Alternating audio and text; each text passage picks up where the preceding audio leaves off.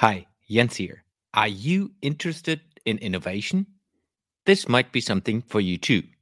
Every Friday, I share the latest innovation articles, ideas, videos, books, podcasts, and more that I discovered during the week in my newsletter, Connect the Dots.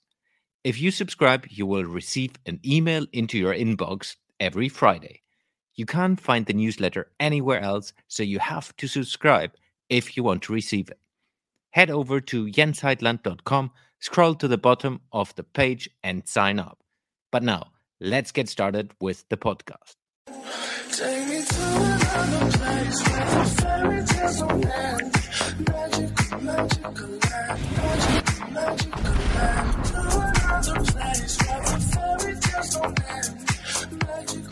Hello, everyone, and welcome to another episode of the Jens Heitland Show where I connect the dots of innovation and entrepreneurship. My name is Jens Heitland, and welcome to the show. Hey, Paul, how are you doing? Hey, Jens, I'm, I'm doing very good. The weather outside here where I am, as opposed to your weather in Germany, is a bit nicer sunshine and 30 degrees. How about you? How's your weather? Shit, raining and dark already. It's it's evening, late evening. so where where are you right now? Right now, I'm in in Ecuador. I've been here for five months. I'm on the Pacific coast and have been working on a regenerative project with Boca Valdivia, which is a culinary gastronomic concept attached to a to a regenerative community called Tanusas. And yeah, I've been exploring wilderness biodiversity as Ecuador is one of the most biodiverse countries in the world. And most probably, I'm pretty sure we're going to talk about this, but you know, we're in a biodiversity loss crisis. So I came here to see and learn more about more about that. So that's that's the purpose why I'm here. Also, it's good to just be on the ocean and not in a lockdown. Yeah, I can tell you. awesome. So before we dive into all of that, plus of course innovation and entrepreneurship, tell us a little bit. Who are you? What is your story? Wow. Long story short, who who are you? Right. That's that's always you know. I I gave you the disclaimer that I'm gonna go a bit metaphysical, right? And it's like in light of the new science, the word I became obsolete. So I am a collection of bacteria and you know oxygen and many other elements. But as to my constructed identity right to for your listeners to be able to to connect i have an expertise in in experience design. I come from romania. I i studied in austria and then um, wrote a book that looks at how to use game design to create uh, memorable experiences called gamification in tourism designing memorable experiences and afterwards i for four or five years i traveled the, the globe and that's how we also met right? To to share a little bit more about how to design experiences that are memorable. And in the meantime i also co-founded the college of extraordinary experiences which is a, a global event that gathers multidisciplinary uh, experts to explore the topic of experience design. And we're happy that you know you were part of this of this journey with us at the college, which takes place in a 13th century castle in Poland. And through all my work so far, I have moved from the design of the memorable to more of understanding how to guide transformations at a very, very deep level. And I'm taking that right now by exploring a second book and also by doing projects like this one that I mentioned in Ecuador, but also other other client work. Yeah, awesome.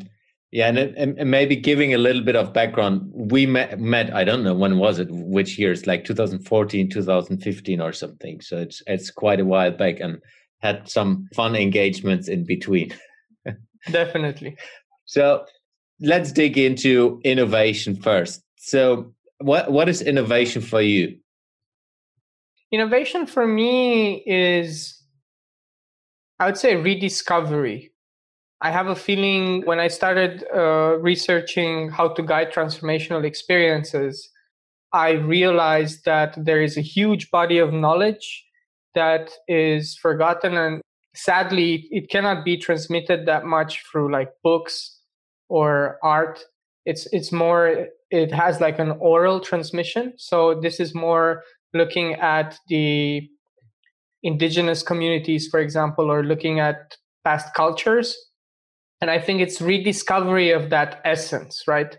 It's very deeply connected to what what do we mean by human nature? Because i think it's very easy to start looking at innovation from the the thing is like we always need to reinvent something mm. to to fulfill some of the needs that we think we might have but actually you know there are some universal needs that we need to look at. And if we ask the question what does it mean to to be human? I think we need to look to our deep past. And that's why you know maybe innovation for me is you know to put it in two words is maybe ancestral futurism.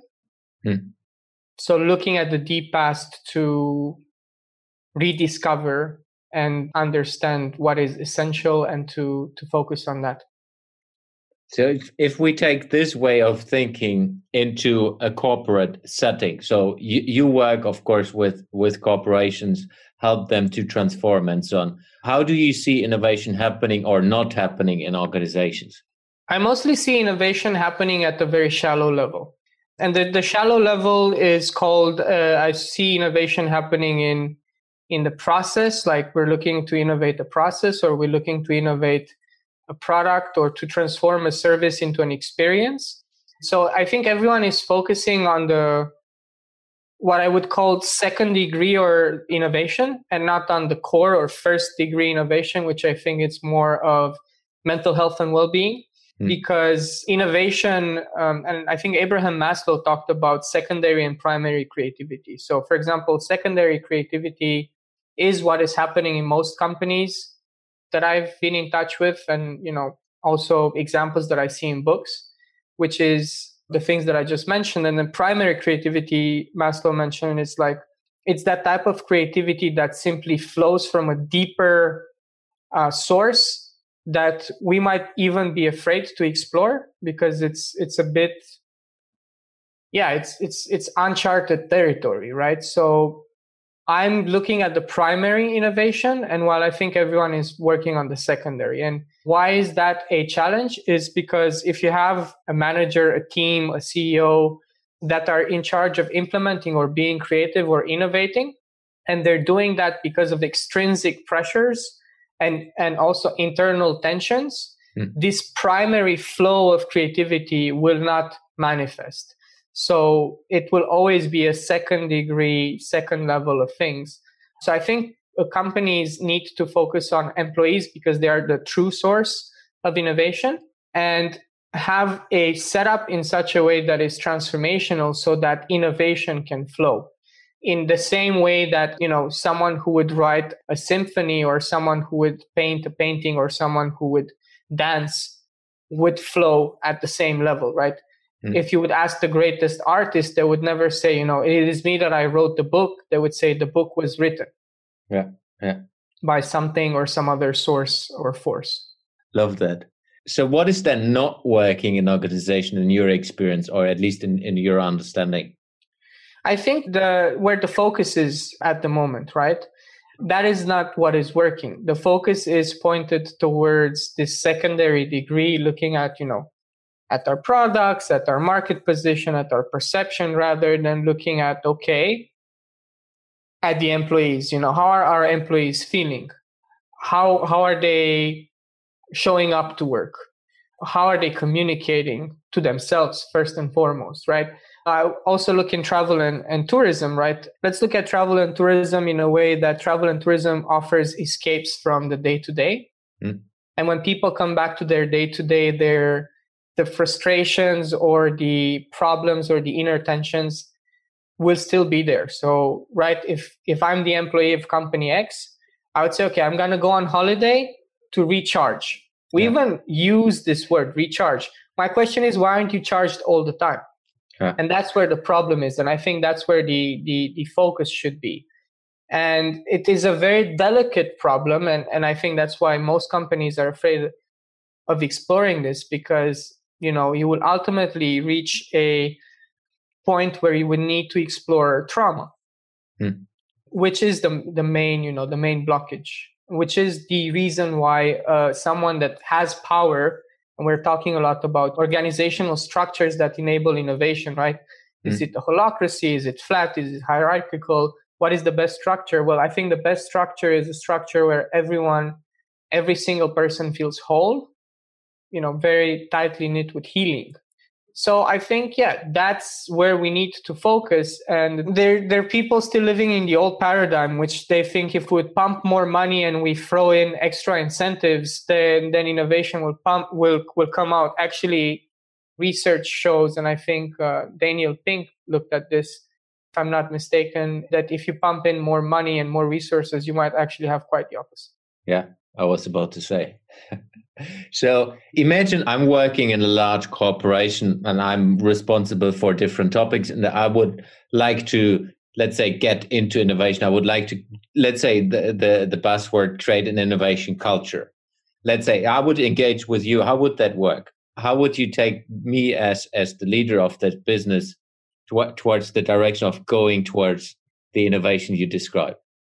I think it can work in a way that again as a, and you mentioned the word leader right? There is this saying that the healing of a person is much easier than the healing of an organization. Hmm.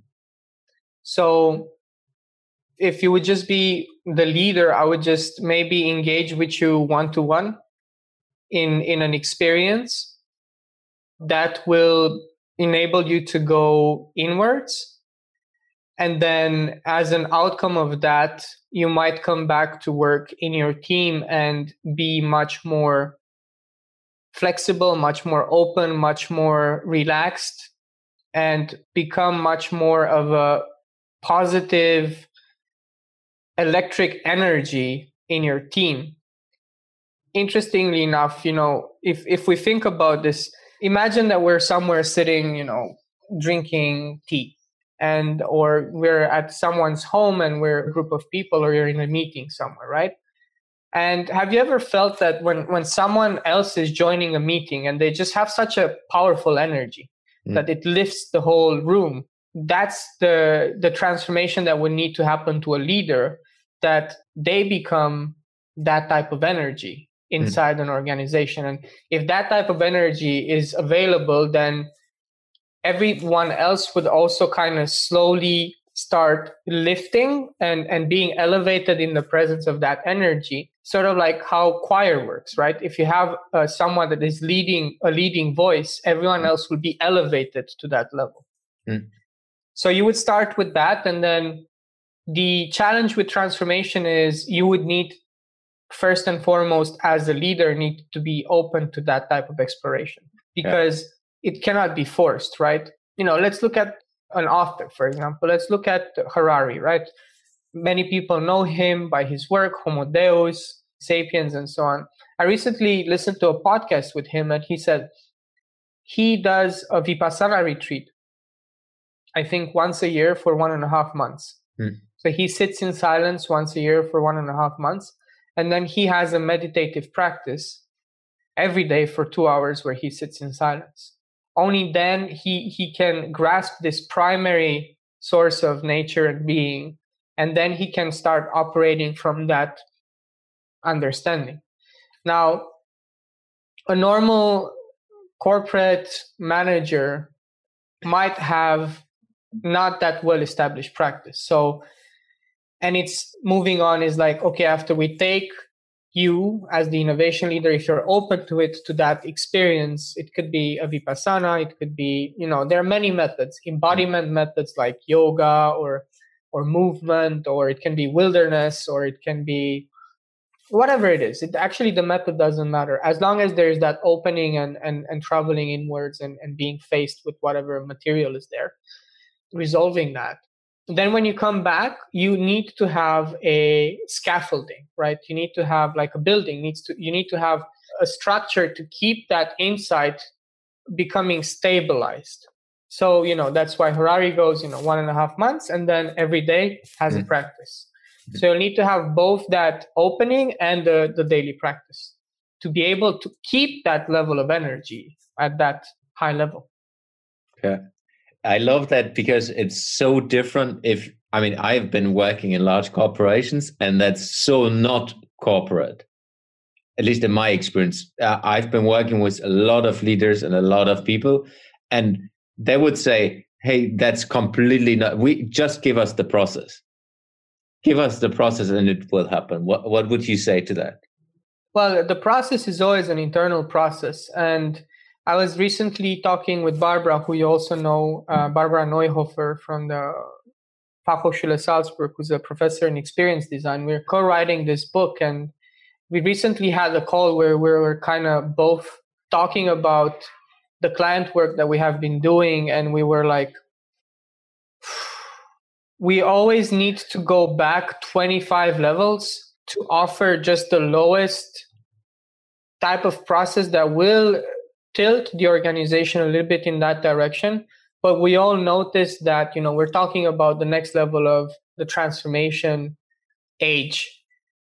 Companies and most companies and most organizations are not ready are not there yet are not you know it's like it's like talking about the internet when it just came up. It's like talking about bitcoin right at the beginning. Mm. there are some very small companies that are embracing this but most are still living in the other paradigm right? Which has roots very deep roots in you know still in the industrial age. Yeah yeah. But it's also it's it's also quite funny when you then work with smaller companies who are not maybe not that famous but it's it's way easier at least in my experience that they are able to open up. How, how do you see that? Is there a difference between big corporations and smaller businesses?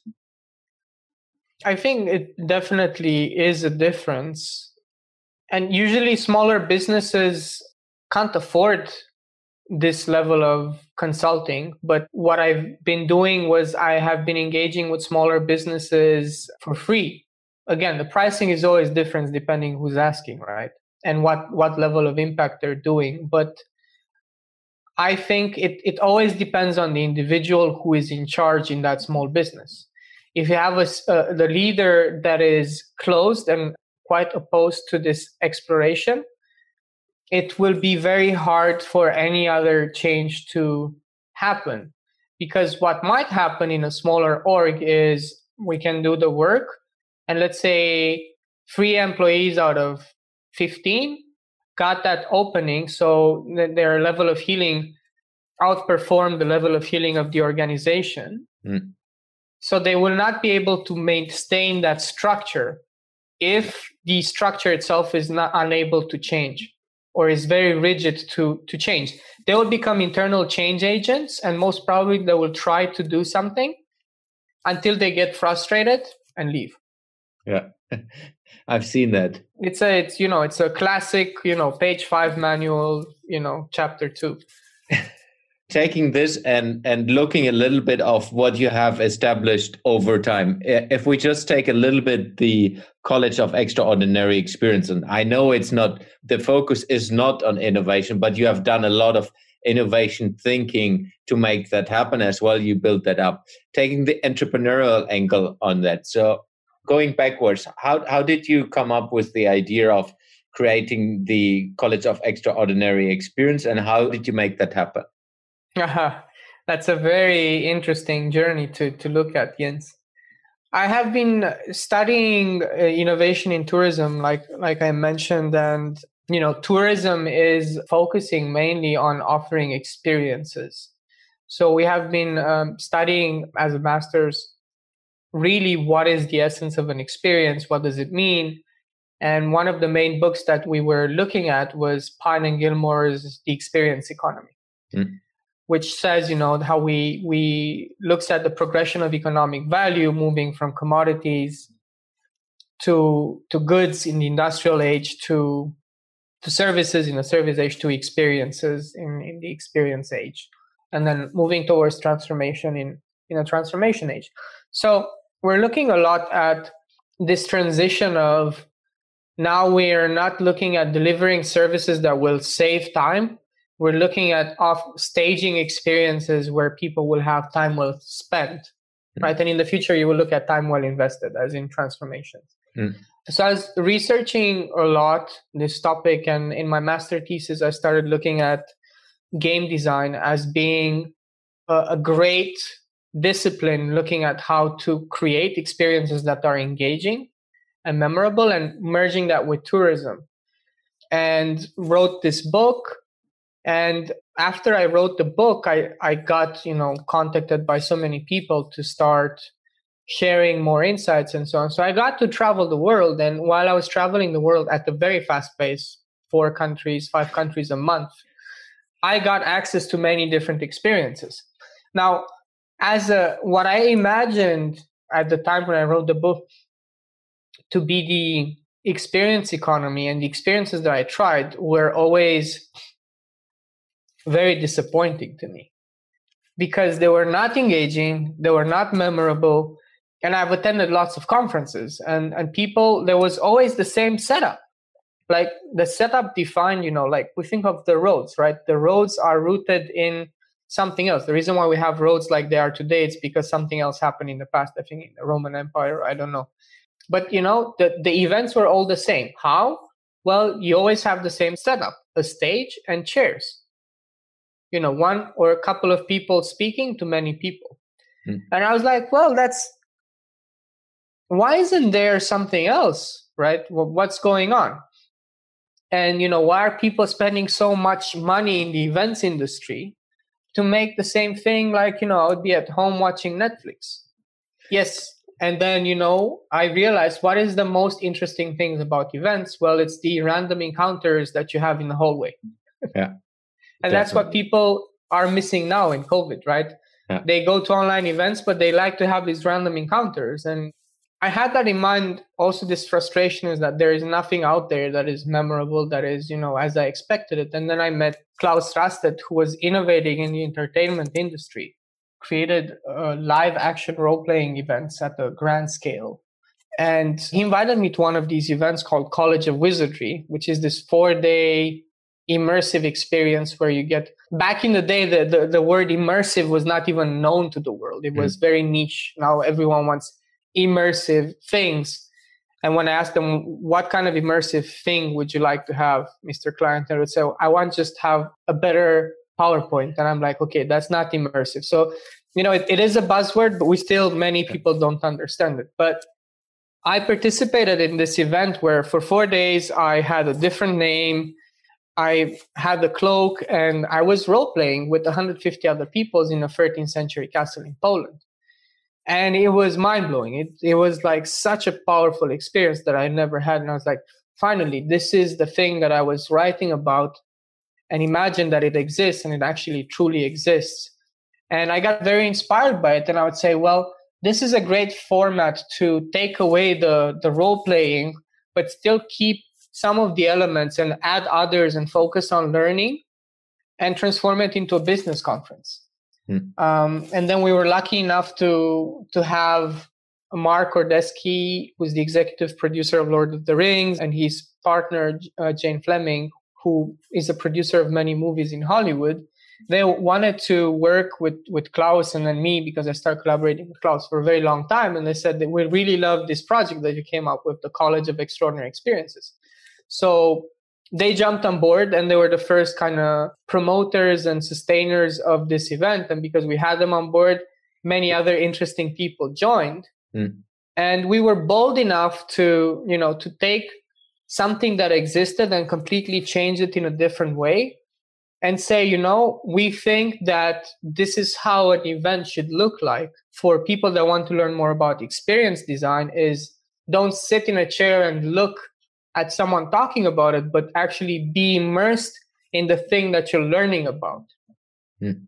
And then we launched it out there, and we're lucky that you called and say, okay, we want to book this many tickets and we want to come. So thanks to you, we actually managed to financially get it off the ground. You were one of the main ticket supporters. And so we had the finance enough to put it out. And and and since, you know, it's been five years now, we had four editions and we realized that actually the college it being uh, such a powerful memorable event be- became for some and not for everyone but for some a powerful event to do that inner exploration and inner knowing because as we found out experience design which is pretty much a creative art stems from the inner energy not not from a book not from a process so people started exploring quite a lot what's going on inside and then and then slowly being able to manifest from there. And now we have a global community of extraordinary people that you know you and pretty sure some members of your audience are also part of. Yeah and and somehow i, I have interviewed on the podcast as well and will interview in the future which I can highly recommend everyone who is listening to it check out the website. I will put it into the show notes as well. I think that's one of uh, very, very, very good examples where you start with something and you have an idea, you have a vision, and then you kind of build something and trial and error, basically prototype your way forward. And, and I think that's also what I learned from you early on, where, when you have been engaging with us when I was still in the corporate world opening up and understanding that it is basically the culture of the business that will make the difference, the people inside the business. And you haven't been saying it like that explicitly at that time, but it was the outcome of the journey we went through in the corporate world at that time was basically similar to what you're saying today already, where it was, it is about the people and the people need to transform to be able to do something bigger in an organization.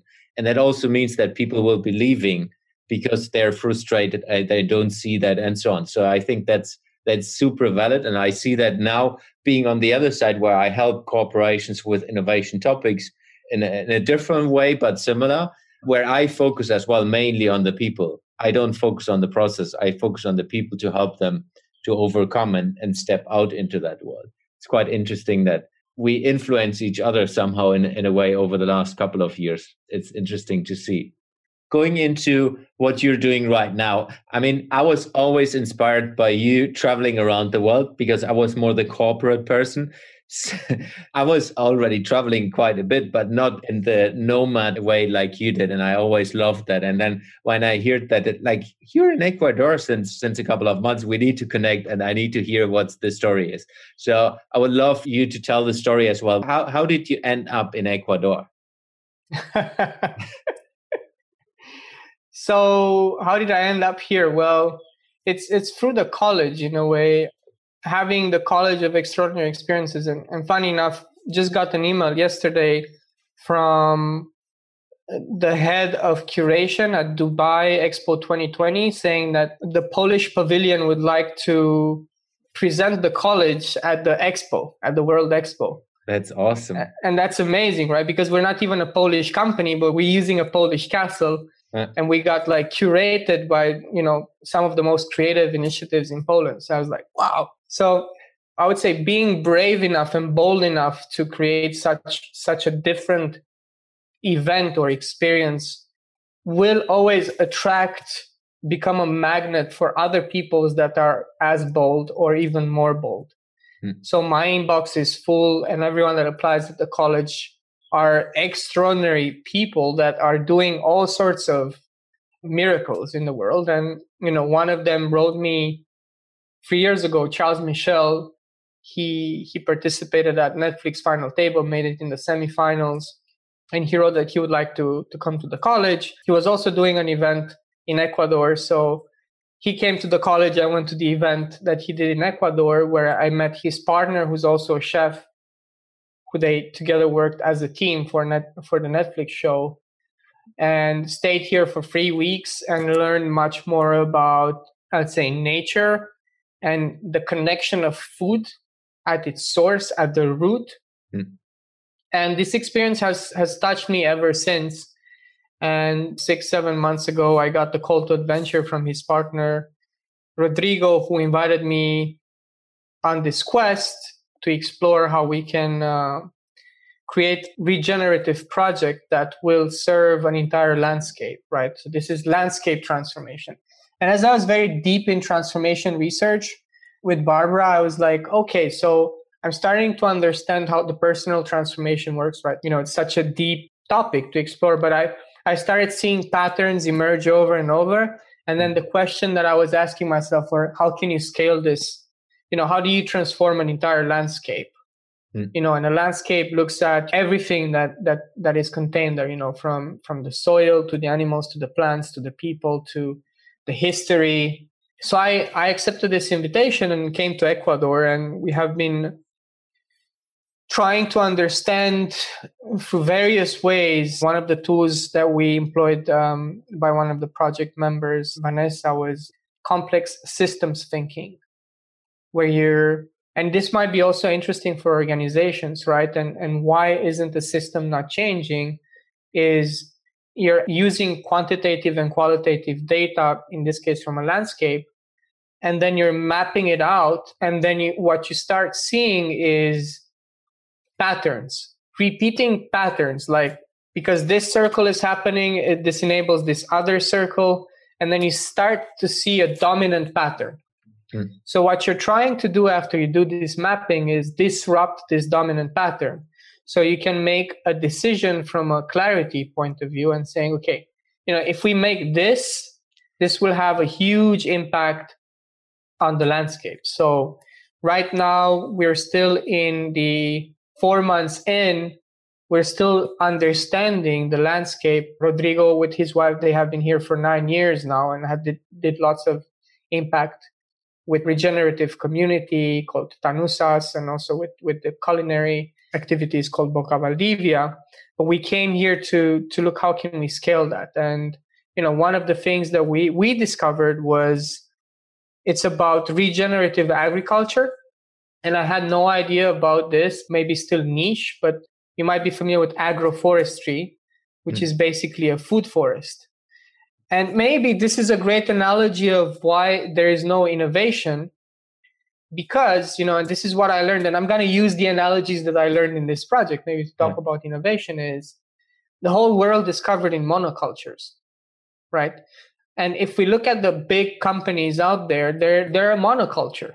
Yeah. They, you know, right? Instagram or Facebook or it's, it's always a similar pattern that is incrementally advancing and changing something and the reason they're all using kind of the same thing, they're all copying each other, there is no diversity. Mm. So uh, we've lost biodiversity in culture. We've lost biodiversity in what we eat, right? We eat, I don't know, less than 15 crops globally. uh, an agroforest, on the other hand, is a, a different way of cultivating that you would say in, in 10 hectares or 20 hectares, you would have over 500 different edible species. Mm.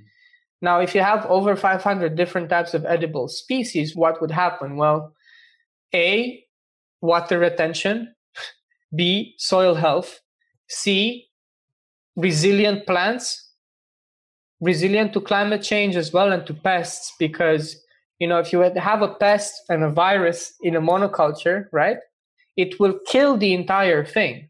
Mm. But if you'd have an agroforest with 500 different type of plants, well, it might just kill a couple of plants, but they cannot go to the other plants because there are other plants in between that might have other properties that will not enable the pests to go away. So you don't need you don't need pesticides, you don't need the, as much water, and also the, there is the protection from the sun. Also, it creates habitats for animals. Mm. Like I have spending been spending a lot of time in a prototype of an agroforest in Rodrigo's prototyping place, and you know you would see how many insects there are there, and these insects attract so many birds, and you know, and then this attracts many other things. So we started looking at if you go from the plane and you look in Germany, it's all very neat. Mm. It's all very monoculture ish. Yeah. Yeah. Right. And then you also even have the forests, call them Wirtschaftsforests, they're economic forests. Mm. And even the national parks, they're not wild anymore. They're domesticated. They, they were cut down. So that the wilderness level has been dom, which is house or dominance. That inner will of the world has been suppressed. Mm. And in an agroforest, you would see everything growing like wildfire, the seeds spreading themselves and so on. So this creates resilience, which is lacking in organizational culture due to similar type of unidirectional thinking. Now, if you have an agroforest, you would ask the question is like, how can I make money out of it? Because you have a monoculture, which is great for scaling. But if you have an agroforest, you have over, I don't know, 300 different types of crops, mm-hmm. 300 different types of products. How can you make that into something that works? Well, we started asking this and then we, we realized that there is something wrong with the things that we consume. So, how weird is it that we always buy the same product and we always expect it to have the same taste? That's the major problem. And that's where I would say that's the second degree of innovation happening. Mm. Because the primary degree of innovation would be well, we look at nature and it works by seasons. We look at nature and it's diverse. So then, how about we adapt to nature and innovate from a primary source and and always have a different taste for this chocolate. Right? Depending on the season depending on you know what grows. So then what you would have is you would have a diverse products coming up in the supermarkets. And you would have because of that allowing that diversity you will also have regenerative thinking coming into manifestation and less fragmentation of landscapes. I, have been saying a lot, so I, w- I will stop here because I can go on and on. That's awesome. On this rant, but yeah, it's it's like we've made everything very uniform. So, what is the goal of of the project you work on? The goal of the project it has a grand vision, and we're a very small team, very capable team. But we start looking at an entire landscape, and we're looking at Ecuador being one of the most biodiverse countries on earth, the environment is collapsing, uh, biodiversity crisis as everywhere else, and illegal logging happening. So we're looking at these dominant patterns that we've recognized. How do we change them? Hmm. In order for the patterns not to be destructive, but to be regenerative. So, one of the things that we identified was education. So, we're looking at creating an ecoversity that would be the backbone for creating something bigger. And the ecoversity is both for foreign students, but then also for locals to do implement research, prototyping, and experimentation mm. in mainly agroforestry in and wilderness, understanding wilderness, and protecting and regenerating biodiversity by using agroforestry. So to give you an example, a hypothetical example, because this still needs to go through an ecoversity that does prototyping research and so on. But as a vision, if you would have the ecosystems that are fragmented right now due to monoculture, you would take those lands and you would replace them with agroforestry. And therefore, animal movement, wildlife movement can freely pass through the fields mm. because you have this, these patches that act as habitats and they're not anymore a desert so, So, so that means that let's say future state is like people will go to this ecoversity, they will learn how to do that, and then go back into their countries, into their local communities, and look into how they can make that or use the same knowledge and doing that in their environment and, and fostering that. Exactly correct. So the, they will come here. The ecoversity is this experimentation place. Mm. So they can be part of experimenting here as well Mm. There might be people that will stay here permanent to do longer term experiments, yeah. and people that will just come temporary, learn, connect to the community, go back, or even be part of you know what's called the meta community. And I really love this term because right now, you know, there are many people that say we're in, in sort of like a regenaissance mm. because the pandemic showed our true nature. I don't want to talk about toilet paper hoarding, like you said when just before we started it's easier to talk about the inner states and you know the ecoversity i think will also drive an inner change in the people that would come here in a way that the fragmentation that happens might start healing and when i'm talking about fragmentation you know the first degree of fragmentation you know besides the psychological is you're not connected to food anymore there's so many people in between you and the land yeah. yeah. that you're disconnected from what you eat every day. So it's going back to again what we started with to primary innovation, and that is the land. You know, that's the primary innovation. It's it's food. It's what you eat and how that is produced, right? In COVID, when it all came down to it, everyone was freaking out about food. Yeah. It's, it's quite interesting that you're saying that I'm just reading a book about parenting and, and understanding, and it's all based on go back to what it was like a couple of thousand years ago and and your kids will be normal again. So that's that's a bit to that point as well because we have changed so much in our surroundings and we're kind of forcing our kids into a certain bucket that they need to be like this and they should be doing it like that. That's where we basically take them out of the normal and do it basically completely wrong. You argue with your kids instead of helping them to grow in, in a proper way and experiment and so on so it's just super good example where this book fits in the same way. Blue i would love to take you into a couple of questions i'm asking everyone which are slightly out of context now but i think with, with with your topic it fits perfectly. So if you would have the chance to work with a project that is felt and experienced and and connected to every human being on earth what project would it be and why so if i would have the chance to work on a project that will affect everyone on earth yeah. what project so i don't have to think about what project would that be. It's it's already a given that it will affect everyone. Yes. So if if if you could design a project or you could choose a project what would it be? I think it would be one along wilderness giving everyone the chance to to sit in silence in the wild because i think that again that will bring bring to exactly what you're saying about the book right bring everyone back to a primary state of understanding. I think if everyone would would sit quietly in a forest or in a natural environment, ideally wild, even if it's a park for like an hour a day, the whole world would would be completely different. Always I think if it's if it has a global scale, it needs to be super simple, you know, like the yeah. like button. Yeah. Even if it's an app or whatever it is. But just the end goal is for everyone to sit down in the wild one hour a day. I would love to do that. I might come over.